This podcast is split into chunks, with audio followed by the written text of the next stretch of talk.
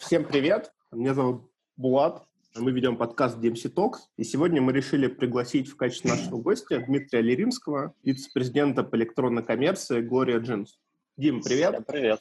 Привет, Булат. Привет, Виталик. Расскажи, пожалуйста, может быть, немножко про себя и с чего началась вообще твоя карьера в маркетинге. Наверное, интересно, какие-то основные вехи, которые тебе кажутся важными обсудить. Это, мне кажется, история, выходящая далеко за рамки часа. Вот, но так, в целом, про себя. 20 лет занимаюсь интернет-проектами. Последние 10 лет занимаюсь электронной коммерцией. Как так получилось, что я оказался в маркетинге? В какой-то момент оказалось, что заниматься только дизайном скучно. Ты реализуешь чужие замыслы по тому, как будет реализован пользовательское взаимодействие, и что будет происходить с проектом, самое главное, зачем он нужен. И оказалось, что для того, чтобы иметь отношение к тому, зачем проект нужен и что он на самом деле сейчас представляет, необходимо выйти из ботиночек дизайнера и пойти дальше. И ближайшая позиция, которая мне была понятна, это позиция продукта. От позиции продукта до маркетинга, по большому счету, несколько шагов, ну, 2 примерно. И поэтому в маркетинг я входил с представлением о юзабилити, с представлением о том, каким образом проект работает на самом деле, что там важно, что на самом деле есть клиент, что нужно делать для клиента, думать про клиента, потому что если клиент неудобный и неприкольный, то даже если вы один раз его заставили попользоваться, он никогда в жизни не вернется. А потом так сложилось, что мы стали запускать стартап в Allegro Mail.ru. Это был такой совместный проект поляков и россиян. Мы стали делать стартап, и оказалось, что это стартап из области электронной коммерции, потому что мало того, что он должен был быть интернет-проектом, он должен был быть еще и продающим интернет-проектом. И оказалось, что от маркетинга с точки зрения размышления о клиентах до маркетинга, где вы думаете о том, как привлечь трафик и как монетизировать этот трафик, тоже, в общем, всего несколько шагов. И так я пришел в электронную коммерцию. А потом со мной случился Квелли, где мы познакомились с Виталиком. Ну и там уже была совсем настоящая электронная коммерция, не только про маркетинг, но еще и про разработку самого по себе сайта, еще и про осознание того, что есть клиентский сервис, логистика, и все это нифига не просто, и это тоже надо уметь управлять, и даже если ты этим не управляешь, надо уметь с этим взаимодействовать. Ну и понеслось. Очень круто. На самом деле, твой опыт лично для меня такой супер-мега интересный, и на самом деле очень хотелось бы, чтобы ты, может быть, кратко рассказал как раз о пути запуска с нуля, потому что ты во многих компаниях как раз, ну, либо там сокола нулевого, да, значения развивал именно e-com-часть, либо совсем с нулевого. Ты можешь, пожалуйста, про это немного рассказать, какие есть особенности в этом плане? Мне всегда было очень интересно наблюдать, в том числе, за этими проектами, которые ты драйвил. Спасибо. Во-первых, наверное, надо признать, что это лучшее, что может с вами случиться, потому что у вас нет багажа, с которым вам надо разбираться. И это, ну, то есть в тот момент, когда вы приходите и принимаете наследство, это наследство каким-то образом устроено, и куда-то само по себе вас тянет и влечет. В тот момент, когда вы приходите создавать все с нуля, у вас есть возможность посмотреть на культуру компании само по себе, на бизнес-цели, которые стоят, и придумать, каким именно образом вы хотите бизнес устроить с точки зрения того, с чего начать, с точки зрения того, куда вы идете, с точки зрения того, какие фазы должны быть у проекта, как это все может быть. Отдельно прикольно то, что выяснилось, то, что очевидно, что в тот момент, когда вы строите все с нуля, ничего вообще нет, у вас есть возможность создать настроение проекта, потому что у вас нет команды, у вас нет никого, кроме вас, есть только внешняя компания, внутри которой вам надо построить. И в тот момент, когда вы начинаете набирать себе команду, начинаете людям, новым, приходящим, ничего не знающим ни про компанию, ни про вас, ни про бизнес, рассказывать о том, как устроена жизнь, волей-неволей оказывается, что кроме бизнес-целей вы создаете еще и некоторый эмоциональный фон, вы создаете некоторый там фундамент для культуры, который потом будет жить внутри проекта. И вот это оказалось чуть ли не еще более интересным, чем сам факт того, что вы делаете проект с нуля. А что именно тебя интересует? Ну, мне на самом деле интересна даже часть, которая касается и внутренней, да, кухни. То, что ты рассказал, это супер, мне кажется, интересно и очень правильно и классно. Но еще вторая, как бы, часть, которая касается того, что, как бы, онлайн, он всегда, ну, или там, зачастую про изменения. И когда начинают создаваться такого рода там подразделения внутри компании, это бывает часто не просто именно по той причине, что многие вещи надо делать немножко по-другому. И как раз активно, ну, просто рассказывать людям, да, что, как, почему я имею в виду внутренним, да, там, большая часть компании. Да. И вот эта, как бы, составляющая, она такая очень интересная, с другой стороны, как бы, сильно непростая. И с учетом как раз, наверное, твоего опыта, вот про это тоже интересно было бы услышать. Но здесь очень трудно коротко про это что-то сказать, кроме того, что наверное, по моим наблюдениям, самое важное – принять тот факт, что всю компанию ждет некоторая кривая обучения. И самая важная стартовая точка состоит в том, чтобы смириться с тем, что да, значит, вокруг есть очень много людей, которые мало того, что ничего не знают про то, что вы собираетесь делать, они еще и привыкли думать по-другому, привыкли жить в другой парадигме. И поскольку они привыкли жить в другой парадигме, они считают эту парадигму нормальной, единственно верной. Другой не могут себе вообразить. И наивно ждать от этих людей немедленного соучастия в том, что вы делаете, просто потому, что вы пришли и попросили. А почему они не будут участвовать? А потому что они вообще не представляют, чего от них хотите. И даже если вам повезло, и культура компании такая, культура большой компании такая, что вам обещана и демонстрируется поддержка, и как это разделенный боевой задор. Все тоже кричат и егей погнали. Если эти люди приходят из другого бизнеса, если ваше окружение – это основная масса коллектива, для которых вы тот самый странный человек, который пришел неизвестно откуда, хочет чего-то странного, вообще почему-то думает, что знает лучше всех, то, конечно же, перед тем, как что-то серьезно делать, необходимо построить отношения, что называется. Естественно, по опыту хочу сказать, что лучше всего помогает просто отношение к этим людям как к крайне интересным собеседникам, которых вы встретили, допустим, на какой-то вечеринке или на какой-то конференции. Они не обязаны про вас ничего, они не обязаны вас поддерживать. Но при этом, если вы будете с ними открыто разговаривать, сможете заинтересовать, то вы сможете заручиться их поддержкой, они будут на вашей стороне и будут вам помогать. У меня это почти всегда работало. Слушай, а расскажи, может быть, про Глорию Джинс. Я правильно понимаю, что ты там тоже как раз запускал направление электронной коммерции? Да. Какие были, может быть, основные нюансы или проблемы, связанные конкретно с запуском электронной коммерции в Глории Джинс? Все-таки такой интересный сегмент. Какие проблемы какого толка? Любые, все подряд. Какие-то основные нюансы или челленджи, может быть, которые были? Основная особенность того, что происходило в Глории Джинс, состоит в том, что Глория Джинс к тому моменту, когда там пришел и начал запускать электронную коммерцию, уже была компания из 30-летней истории, которая довольно круто делала розничные продажи. В компании уже было очень-очень много розничных магазинов по всей стране. А это означает, что внутри существовали очень сильно устоявшиеся бизнес-процессы и до сих пор существуют, внутри которых живет розница. И самое, наверное, то, что с самого начала за него достаточно много времени, это найти способ рассказать хотя бы тем людям, которые должны участвовать в проекте, насколько сильно электронная коммерция отличается, где она отличается и что это означает для нас, для компании. И это нельзя назвать проблемой, потому что на самом деле это просто требует времени и терпения. И понимания, что вы должны это сделать, без этого никуда не двинетесь. Но это действительно некоторый этап. То есть у нас были... Во-первых, мы начали с того, что мы запустили продажи на маленьком китайском маркетплейсе для того, чтобы поучиться тому, как мы вообще будем себя чувствовать, когда начнем электронно продавать наши товары. И это позволило посмотреть новыми глазами на процессы перевозки товара по стране, на процессы упаковки, подготовки, отгрузки коробов, вот это всего внутренний бизнес-процесс, имеющий больше отношения к логистике. А кроме логистики, интересные выводы мы обнаружили в смысле клиентского сервиса. Интересные штуки мы обнаружили в смысле подготовки контента, потому что требования для интернет-продаж, конечно, отличались от того, что были предъявлены к нашему собственному сайту. И вот этот вот опыт, несмотря на то, что этот маркетплейс, мы перестали с ним сотрудничать за 9 месяцев после начала, этот опыт все равно был крайне полезен, потому что он позволил задолго до запуска собственного интернет-магазина свежим взглядом взглянуть на то, каким образом компания будет себя чувствовать, когда собственный интернет-магазин запустится.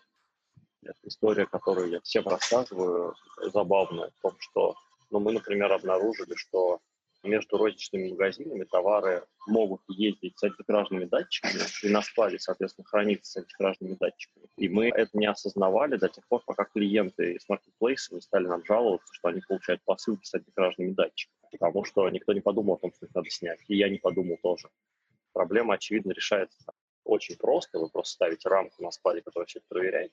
Но это показывает, насколько сильно бизнес-процессы в деталях могут отличаться и насколько полезно быть готовым к тому, что у вас чистый лист, вы не знаете заранее всех деталей, несмотря на то, что у вас много лет опыта работы в электронной коммерции. А вот коллеги, которые всю жизнь работали в рознице, точно не знают всех деталей и совершенно точно полезет все, что угодно на уровне нестыковки бизнес-процессов, нестыковки моделей мышления и мировоззрения. и с этим надо будет спокойно работать. Это, наверное, самая большая часть тех изменений, которые потребуется сделать, это именно вот формирование общего понятийного аппарата, формирование общего информационного поля о том, что именно мы делаем, как это работает, чем это отличается. Помню, что апогеем этого упражнения был здоровенный, наверное, нельзя назвать воркшопом, это была такая больше лекция, часа на полтора, по-моему, для очень широкой группы самых разных сотрудников нашей компании, в основном людей, имеющих отношение к созданию продукта, когда я просто рассказывал, значит, со слайдами, с картинками о том, как устроены базовые бизнес-процессы электронной коммерции, какие там куски есть, чем это отличается от того, что бывает в рознице, и самое главное, чем вся эта электронная коммерция может быть полезна компании и каждому подразделению в частности. И это, я надеюсь, ну и, наверное, перспективно можно сказать, что все-таки сработало, так как я думал. Это помогло укрепить вот это единство понимания того, что такое электронная коммерция, что мы строим и почему это не во вред всей остальной компании, а на пользу. Конец.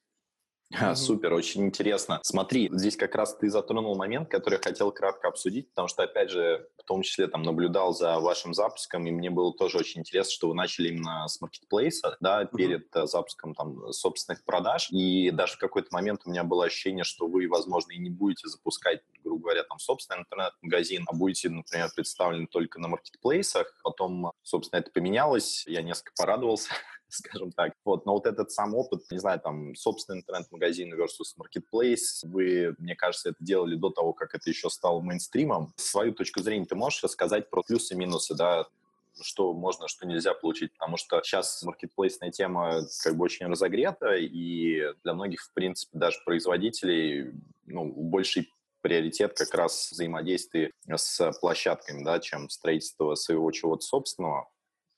Можешь как-то про это рассказать? Давай попробую. Если по порядку, почему мы сделали то, что мы сделали, а именно сначала запустили маркетплейс, а потом запустили, собственно, интернет-магазин, и перед запуском маркетплейс отключили. Во-первых, самая громкая причина, которая была, состоит в том, что лид-тайм по запуску нашего собственного магазина был ближе к году. Это связано было в большой степени с тем, что компания решила запускать собственный интернет-магазин на базе решения SAP, Hybris. Ну, а для того, чтобы внедрить SAP Hybris, требуется немножко больше времени, чем для того, чтобы внедрить там условный бит. Особенно учитывая, что в компании не было ничего с точки зрения технического ландшафта тоже. Ну и когда стало понятно, что вот мы уже начали активно работать над электронной коммерцией, а результат мы увидим в следующем году, во второй половине года, было принято решение, что хочется поэкспериментировать, поучиться и, значит, ковать железо пока горячо. И тут как раз подвернулось интересное предложение от Тимола, который сказал: а давайте вы у нас быстро запуститесь и посмотрите, что у вас получается. Они нам там нарисовали красивые цифры, как обычно бывает в таких ситуациях. И мы за 30 рабочих дней запустили продажи на Тимоле. Отвезли туда первую партию товара, подготовили первый контент, поняли, каким образом мы будем принимать данные в отчетность, каким образом будет устроен обмен данными, откуда мы возьмем клиентский сервис, который нам необходим для того, чтобы нормально работать с клиентами, тем более. Поотвечали на все эти базовые вопросы, нашли партнер, который нам поможет с этим разобраться, и запустились. И получилось, что еще до того, как мы начали писать хотя бы одну строчку кода для создания собственного интернет-магазина, у нас уже пошли некоторые электронные операции. И с этими электронными операциями тут же начали возникать открытия разной степени удивительности из всех областей бизнеса. От бухгалтерии до товарооборота, до контента, до того, какие вопросы клиенты задают, до того, что у нас с размерными сетками, как с ними работать и как клиентам вообще выбирать размер через интернет. И получилось, что у нас с самого начала, к большому счастью, параллельно шло два здоровенных потока. Первый поток — это все работы по запуску собственного магазина, то есть по созданию и отладке вот этой машины, логистика, доставка, склад, доставка, клиентский сервис, технологический обмен данными, сама по себе работа платформы, контент, вот это все. Вторым потоком с самого начала шел процесс обучения. Причем обучение не теоретического. Мы не звали людей, которые у себя там что-то построили, и просили их рассказать. А мы учились на собственных ошибках, на собственном товаре, собственных клиентах, которые к нам приходили и пытались на все вступить. Вот такой вот был замысел, почему маркетплейс сократил свою работу на этапе запуска интернет-магазина. Здесь, наверное, две причины сложились. Первая причина состояла в том, что продажи, которые по факту получилось увидеть через Marketplace, никого не удовлетворили. Они были просто маленькие. Они были достаточными для того, чтобы многому научиться, но они были абсолютно недостаточными для того, чтобы этот бизнес поддерживать и развивать, и продолжать это направление, вернее. А вторая причина в том, что для того, чтобы запустить свой собственный магазин и сделать его успешным, необходим ясный ответ на клиентский вопрос. А, собственно, зачем мне приходить в ваш интернет-магазин, если все то же самое есть на Тимоле или на любом другом маркетплейсе? И поскольку компания Глория Джинс никогда до этого не торговала через интернет, и поскольку мы на опыте начала сотрудничества с Тимолом признали тот факт, что реальность точно совершенно нас удивит, и мы не можем гарантированно прогнозировать, что же там вылезет, и как клиенты наши, даже собственные наши клиенты, которых много миллионов во всей стране, отнесутся к тому, что у нас есть интернет-магазин, было принято решение, что мы не будем срочно запускать альтернативный маркетплейс, а мы дадим собственному интернет-магазину запуститься и развиться. И мы сначала сформируем у наших собственных клиентов знание о том, что у нас есть продажи в нашем собственном магазине, куда они могут в любой момент прийти и купить любой товар из нашего ассортимента. И только после того, как мы поймем, что наш стал на ноги, стабильно работает, показывает какие-то результаты, мы начнем снова думать про маркетплейс. Так по факту и произошло. Новый маркетплейс Wildberries мы запустили в этом году, летом. И сейчас у нас работает параллельно и наш собственный магазин, и маркетплейс. Да, именно это, в принципе, было интересно. Еще у меня был такой дополнительный, может быть, мини-вопрос в эту сторону. Да. Мне казалось, что особенностью захода тогда на маркетплейс был относительно низкий средний чек, который есть у вас, да, который при собственном e-коме делает, может быть, не совсем прибыльным, да, всю эту конструкцию, но, возможно, я ошибаюсь. Мне казалось, что это тоже был один из аспектов, почему, с маркетплейсами, да, и многие, в том числе, производители работают именно потому, что, по сути дела, нет затрат на операции, при этом есть доступ к покупательской аудитории и нет каких-то дополнительных расходов, кроме, по сути дела, там, основных, которые завязаны на бренд, на производство. Окей, логистика еще тоже, да, именно по... Подожди, я не согласен, потому что затрат на операции есть. Затрат на операции у тебя просто вместо того, чтобы самому делать эти операции, ты платишь маркетплейсовую комиссию. То есть все это не бесплатно. С этой точки зрения, мне кажется, что это заблуждение считать, что при работе с маркетплейсом затрат на операцию нет. Они могут быть меньше, юнит-экономика может быть выгоднее, если вы отлично договорились с маркетплейсом, но принципиально затрат на операцию, конечно же, никуда не деваются. А дальше я не очень понял вопрос. Правда ли, что одним из аргументов было то, что у нас не очень высокий средний чек, или в чем вопрос? Это скорее, наверное, не вопрос. Мое мнение... back in the days, скажем так, да, что мне казалось, что вы выходили именно на маркетплейс, потому что первую составляющую ты как раз очень четко описал, это в том числе там и скорость, да, запуска, а вторая составляющая была именно в том, что, да, это, по идее, может быть более прибыльно как раз по тому тезису, что ты обозначил с юнит-экономикой. Безусловно, там затраты есть, но они, наверное, меньше, особенно с точки зрения того, что там, собственно, e-com — это инвестиции, то есть необходимо там многие процессы создать, многие процессы там обкатать, в том числе затраты и в тельные системы при там, запуске с партнерами. Эти затраты присутствуют, но они точно меньше. И с учетом того, что, честно, не знаю точно сейчас, ваш средний чек, мне казалось, что он не очень высокий, как раз это дополнительный аргумент в пользу того, почему с площадками, партнерами взаимодействовать versus собственной e-com. Окей, смотри, я думаю, что если по порядку, пункт первый. Мы, когда думали про запуск электронной коммерции, мы исходили из того среднего чека, который у нас был в рознице и который у нас остается в рознице. Он действительно совсем не очень большой, и он действительно не оставляет большого места для разбега, большого места для маневра с точки зрения дополнительных затрат на сервис, на операции, на что бы то ни было. И поэтому, если вспоминать, что было до запуска, то у нас действительно было много волнений. Одной из ключевых переменных бизнес-модели, которую я строил, очевидно, был средний чек. Было ли это хоть каким-то аргументом по решению запускаться на маркетплейсе или собственном магазине, как я могу вспомнить, нет. Потому что у нас не было оснований полагать, что средний чек на маркетплейсе будет отличаться от среднего чека в собственном магазине. И если я вспоминаю продажи Тимола, то средний чек там был довольно близок к тому, что у нас было в рознице. И мы тогда смотрели на это и думали о том, что, наверное, мы для собственного магазина можем ожидать похожего среднего чека, а значит, у нас действительно довольно плотный расчет плотная юнит-экономика, тесная юнит-экономика с точки зрения дополнительных возможностей. И нам надо будет очень аккуратно быть в том, чтобы предлагать клиентам дополнительные сервисы, не уводя проект клиента. При этом это не было никаким аргументом за откладывание работ по собственникам магазина. И мы тогда говорили о том, что нет, мы наоборот стараемся изо всех сил, можно скорее запустить собственный магазин. Но по факту мы его запустили, что там в апреле.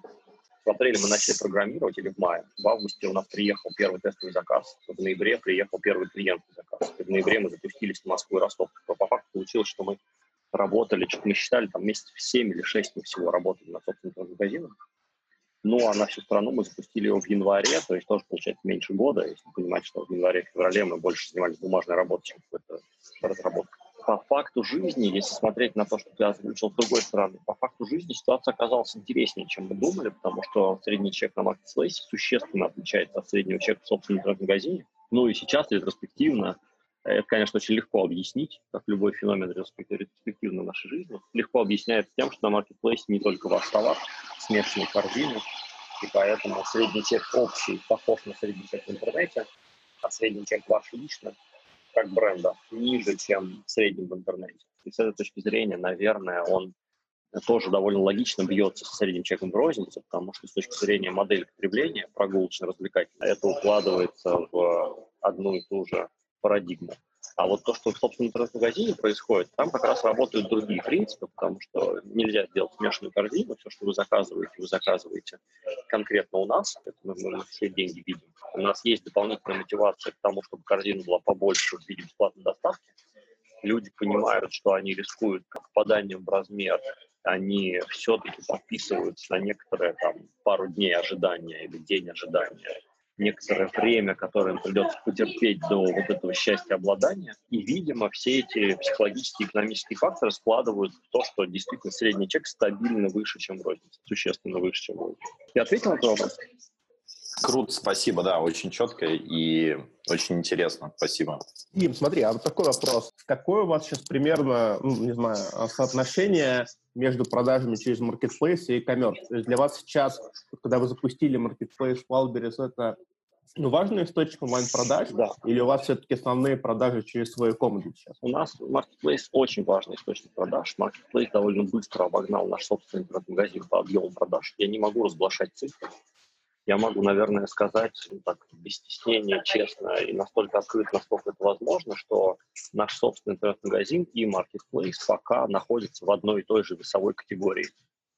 То есть мы пока, к счастью, видим, что продажи с интернет-магазина тоже существенны настолько, что ими нельзя пренебречь по сравнению с продажами маркетплейса. Вот, допустим, такой вопрос. А с точки зрения, вообще доли онлайн-продаж у вас, вы как-то можете цифру разглашать или там примерно? Я не буду сейчас это называть, потому что я не помню, называл ее Мельников в своем интервью. Мельников давал интервью не так давно и называл там ключевые цифры по результатам электронной торговли в прошлый год. С тех пор интернет-магазин вырос в 10 раз. Месяц, примерно. Вот. Ну, то есть, да, на самом деле мы планировали вырасти в этом году в 5 раз, пандемия закинула нас на 12-15-кратный рост, а после пандемии оно немножко скукожилось, предсказуемо, мы сейчас там 10 раз год в год. Это все предварительные цифры, их, по-моему, кто-то уже тоже озвучивал, поэтому мне не очень некомфортно их называть. А вот с точки зрения доли я не помню, поэтому я не буду это делать. И доля маленькая пока что, потому что розница гигантская. Глория Джинс очень большой бизнес, и в этом смысле доля интернета на второй год после запуска даже с нашим интенсивным ростом, как это сказать, не поражает воображение, давай скажем так. Но при этом мы уже в этом году там подпираем топ-100. Не войдем в топ-100, но... А тебе кажется, стратегически, да, сейчас просто, допустим, с одной стороны, есть уже там лидеры маркетплейсов, типа Amazon и Wildberries, при этом многие нишевые игроки тоже создают свои... или хотят создавать, свои, нишевые маркетплейсы, там, например, детский мир хочет свой маркетплейс сделать. Вот вы как-то в эту сторону думаете, как тебе вообще кажется такая модель? Есть ли вообще место на рынке нишевым маркетплейсом? Или, условно говоря, есть Wildberries, и его сложно чем-то перебить? Мне кажется, что это в большой степени настолько сложный вопрос, настолько общий, вернее, вопрос, что ответ на него, конечно, да. Дальше надо смотреть на ценность, которую вы несете. Есть совершенно прекрасный проект, который называется «Etsy.com». Это сообщество людей, которые любят работать руками, что-то мастерить, и дальше эти поделки продавать. И поделки там варьируются от сшитых вручную котов плюшевых, очень милых, стоящих 3 копейки и, очевидно, ну, не обязательно развлекательных безделушек, до сваренных из железного прута, не претендующих на арт-объекты, столешниц, подстолей и другой довольно серьезно сделанной мебели. Уже за очень большие деньги, совершенно другого масштаба вещи. И проект живет, развивается, несмотря на то, что есть Amazon под боком. Второй тезис в другую сторону состоит в том, что на рынке всегда есть место для второго, третьего и даже иногда 4-го и 5-го игроков. А Wildberries, да, самый большой, но при этом все-таки один. Мы можем сейчас говорить о том, что есть еще Ламода, мы можем говорить о том, что есть еще Квелли и какие-то еще игроки, но мы все понимаем, что к этим игрокам у клиентов тоже есть вопросы, ну и до тех пор, пока к существующим игрокам есть вопросы, остается место для новых игроков, которые способны на эти вопросы ответить лучше. Поэтому мне кажется, что с точки зрения детского мира, ну да, почему нет? Для меня, как для клиента, отвлекаясь от того, что я работаю миллион для притонной коммерции, детский мир в интернете — это, по сути дела, естественный маркетплейс уже. Они продают все подряд, начиная от питания, заканчивая одеждой, игрушками, бытовой химией. Какая мне разница, откуда эти товары приходят, по какой бизнес-модели они оказываются в детском мире для меня, как для клиента. Если я возьму Алан, а не бренд детского мира, как альтернативный большой магазин детских товаров, то даже со всем своим жизненным опытом мне будет довольно трудно ответить, а какую долю товаров Алан закупает сам, а какую он продает в модели маркетплейса. Мне придется включать бизнес-часть, лезть в источники, значит, разбираться, разговаривать со знакомыми для того, чтобы это выяснить. Но это все узкопрофильный специальный интерес. Обычному клиенту нет разницы. Коляска, которую он купил в Аланде, представлена там модель маркетплейса, или это личная закупка, или это вообще СТМ. Какая разница? Поэтому мне кажется, что как раз то, что сейчас хайп маркетплейсов, который мы сейчас наблюдаем, он во многом для меня стоит на двух здоровенных ногах. Первая нога — это большое количество инвестиций крупных игроков типа Яндекс.Маркета, типа Гудса, Ламода, который любит шуметь, Wildberries, который во время карантина всем рассказывал, как надо жить на рынке, и медийный шум, который возникает вокруг этого. А вторая история — это ровно тот факт, что бизнесы видят в этом некоторую потенциальную бизнес-возможность, которую можно попробовать, если у вас есть аудитория. Потому что кажется, что в отличие от традиционной системы закупок, модель маркетплейса, которая предлагает вам договориться и взять модернизацию товара, дает возможность сильного расширения ассортимента, дает возможность некоторого разделения бизнес-рисков с другими юридическими лицами, что вполне себе аргумент. Понятно. Спасибо, интересно. Смотри, если вернуться, может, немножко к твоей текущей ситуации, можешь немножко рассказать, как выглядит сейчас у тебя команда, там, не знаю, какие ключевые направления работы?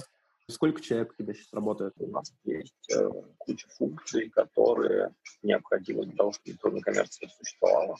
Поскольку мы создавали проект с самого нуля, ничего не было совсем, кроме розничных бизнес-процессов и розничных операционных процессов, то получается, что необходимо было создать все виды управления, нужные для работы интернет-магазина. У нас была служба контента, которая уже фотографировала и описывала товары. И, наверное, это то исключение, когда мы не создавали службу с нуля, а мы брали существующую службу контента и расширяли список требований к контенту, который мы выкладываем на сайт. Ну и дальше создавали некоторые тренинги, процессы обучения, процессы улучшения качества фотографии, процессы поиска ответов на вопрос, а что клиентам интереснее, что повышает конверсию, эксперименты в этом смысле, для того, чтобы служба контента работала. Все остальные службы... Самая большая, наверное, техническая команда, очевидно, которая... У нас, да, там несколько десятков человек, которые работают над развитием нашего хайбиса. И эта команда с самого начала сформировалась, до сих пор тоже вместе с нами. Дальше команда, которая отвечает за маркетинг, есть команда, которая отвечает за колл-центр клиентов сервисов, есть команда, которая отвечает за весь колл-тиминг, все операции, туда входит склад, туда входит доставка последней мили, туда входит взаимодействие с нашими собственными складами и индустриальной логистикой для завоза товара. Есть команда, которая занимается тем, что называется онлайн-мерчендайзингом. Это столько товаров представлено, но только какие товарные акценты расставлены на сайте. Туда же входит планирование товарных промо-мероприятий, когда мы говорим о том, что мы не просто выкладываем определенным образом ассортимент, мы еще и придумываем всякие промо для определенных категорий товаров. Есть аналитика, есть дизайнеры, как-то так. То есть на самом деле получается, что если пытаться это все очень сильно упростить в описании, то получается, что это такой самостоятельный бизнес, построенный внутри очень большой корпорации. Самостоятельный бизнес, в который включены все необходимые бизнес-подразделения. Прикольно, интересная на самом деле такая конструкция, да, получается, ну, да. У тебя такой мини-стартап внутри большой компании.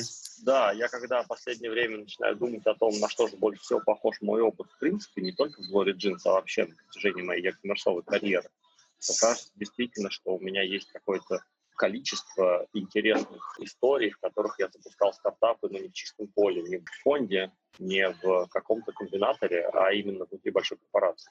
И это интересно, да, это очень необычно. Да, это очень круто, и мне кажется, что этот как раз опыт очень ценен, потому что сейчас об этом уже достаточно давно говорится, но очень активно происходит много где, как раз это и необходимо многим компаниям. Понимание, что, как запустить, выйти в онлайн, и в особенности, если это касается там средних, крупных компаний, ввиду того, что как раз ты рассказывал в начале про перестройки и так далее. Мне кажется, это интересно. Я помню, что я первый раз с этим столкнулся наверное, Филипп Моррис. Я ярко с этим столкнулся в том, что запуск таких стартапов внутри корпорации — это не только про то, что ты приходишь и делаешь новый бизнес. Это еще и про то, что ты приходишь, и тебе необходимо лавировать внутри существующей корпоративной культуры для того, чтобы создать среду, которая может двигаться быстрее. То есть ведь если пытаться рефлексировать, если пытаться отвечать на вопрос, а зачем вообще корпорации типа Филипп Моррис, это хороший пример, международная, мультинациональная, супербольшая, суперуспешная компания, вдруг решает не внутри себя в традиционном режиме запускать какой-то новый проект, а сделать внутри стартап. И ответ, который приходит сам собой, если внимательно посмотреть, стоит ровно в том, что они таким образом пытаются выиграть скорость. И они таким образом пытаются выиграть вот эту вот культуру стартапа, когда no shame, no blame attitude получается перемноженным на внутреннюю смелость людей, которые приходят сознательно не только быть частью большой устойчивой конструкции, но еще и экспериментировать, рисковать и смотреть, что из этого получится. И это прикольно. Это очень интересно.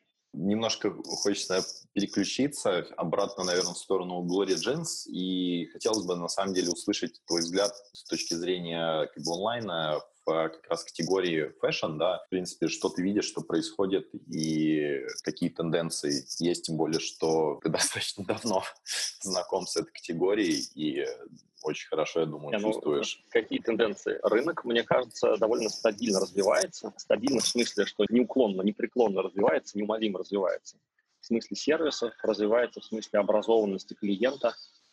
При этом у рынка есть совершенно очевидные родовые травмы, которые, кажется, будут с нами всегда до тех пор, пока чипы не научатся вшивать в людей, и чипы не начнут передавать автоматически всю информацию о параметрах тела нужным сервисом. И с этой точки зрения, мне кажется, происходит довольно интересное и довольно последовательное развитие. То есть начиналось все, когда мы с тобой были в группе, я помню, было очень много разговоров о том, что вот Wildberries сделал бесплатную доставку для всего навсегда, и как же это повлияет на рынок, и это хороший пример конкуренции через ценовое предложение. Я помню, что то ли Wildberries, то ли Ламода были теми, чью примерку и возможность заказать бесконечно большое количество товаров одновременно, а потом купить только два, мы тоже активно обсуждали и говорили о том, что «О, а вот это интересная конкуренция через сервисы, где же они берут деньги на то, чтобы обслуживать все эти бесконечные издержки, которые возникают от катания товара за вперед». С тех пор, с одной стороны, много времени и много воды утекло, а с другой стороны, если сделать скидку на развитие технологий, то сейчас мы видим то же самое. Есть большое количество попыток экспериментировать с дополненной реальностью и с развивающимися технологиями, в смысле нейросетей, анализа изображений и так далее, которые, по сути, отвечают на тот же самый вопрос. Давайте мы поможем человеку выбрать, потому что фиг поймешь, как размер правильно прочитать. Ведь с этой точки зрения нет большой разницы, что вы предложили человеку заказать 15 пар обуви одновременно, что вы умным и красивым способом проанализировали его ногу через фотографию. В конечном итоге вы пытаетесь решить одну и ту же проблему, потому что размер непонятен. И в этом смысле мне кажется, что рынок довольно стабильно развивается. точки зрения инструментов этого развития есть действительно интересные нововведения, интересные явления. Наверное, можно пофантазировать и прочертить какое-то количество траекторий. Мне кажется, что эксперимент, который Бёрбери делал в своем флагманском магазине в Лондоне 6 лет назад, 7 лет назад, с виртуальными примерочными, реализованными в зеркалах, очень хорошо созвучен тому, что в прошлом году запустила компания «Бутик» в Москве на Новокузнецкой в магазине. Когда вы приходите, у вас абсолютно трансформированный клиентский опыт с точки зрения розницы, но при этом такой естественный с точки зрения онлайна. Вы в примерочной заказываете товары через виртуальный экран, через живой экран, через этот магазин, вам их приносят в примерочную быстро, вы их тут же мерите и отдаете. Что это, если не следующий уровень размышления о том, как же сделать так, чтобы 15 товаров приезжали к клиенту домой, и клиент их мерил как можно дешевле для компании. Ну, надо просто клиента выманить из дома, но создать ему среду, похожую на комфорт его собственного дома. Вот таким образом рождаются все эти большие примерочные с креслами. Интересное направление с точки зрения попытки передать ощущение, впечатление и динамику реального товара через интернет. И здесь вот мы недавно запустили интересный эксперимент вместе с Копасити, когда товары фотографируются не статично, а товары записываются на видео, и потом из этого видео делается динамический видеоролик, который показывает не просто, как товар сидит на модели, но и как товар движется вместе с моделью, когда модель поворачивается вокруг себя и начинает пританцовывать. И это же тоже, по сути дела, несмотря на всю внешнюю красоту и продвинутость технологическую, попытка ответить на довольно простой вопрос. А как этот товар, как эта конкретная рубашка, брюки, юбка или платье будет себя вести на мне? Что, по сути, вопрос про то, насколько это хорошо скроено, насколько это здорово сидит, а значит, насколько я красиво в этом буду выглядеть. И мне кажется, что если смотреть на базовые вопросы, то все, в общем-то, осталось там же, где и было, когда мы занимались этим 10 лет назад. Если смотреть на то, куда привели нас технологии, то мы очень здорово продвинулись, и это большое счастье видеть, что... А ведь сейчас действительно есть нейронные сети, которые могут почти в реальном времени смотреть на ваши видеоизображения и довольно точно сажать по вам определенную вещь, при условии, что эта нейросеть знает свойства материала, знает его вес, знает его плотность, знает, как он тянется и так далее. И вот это кажется хорошим и очень большим скачком вперед, именно технологическим, который позволяет отвечать на старые как мир вопросы. Понял. Спасибо большое тебе за ответ. И у нас, наверное, финальный вопрос, который касается любимой книги, которую, может быть, ты посоветуешь нашим слушателям. Я тут в последнее время начал писать в Фейсбуке про то, какие книжки я читаю, именно с мыслью о том, что вот интересно, какая реакция будет возникать на те или иные книги, которые проходят через руки. Мне кажется, что если пытаться в общечеловеческих терминах советовать книжку, я бы советовал «Планету людей» Экзюпери. Мне кажется, это хорошая отправная точка. Ну, то есть «Маленького принца», очевидно, все читали или слушали, а вот, значит, у Экзюпери много прекрасных произведений, и если «Маленький принц» хорошо зашел, почитайте «Планету людей». Если «Планета людей» знакома настолько, что уже неинтересно перечитывать, у него есть прекрасная книжка, называется «Цитадель».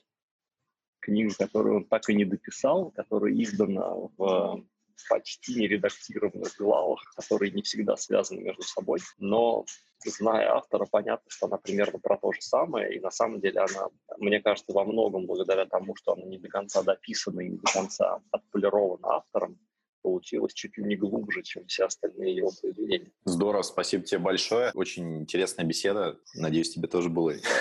Да, я... Дим, спасибо. Да, спасибо.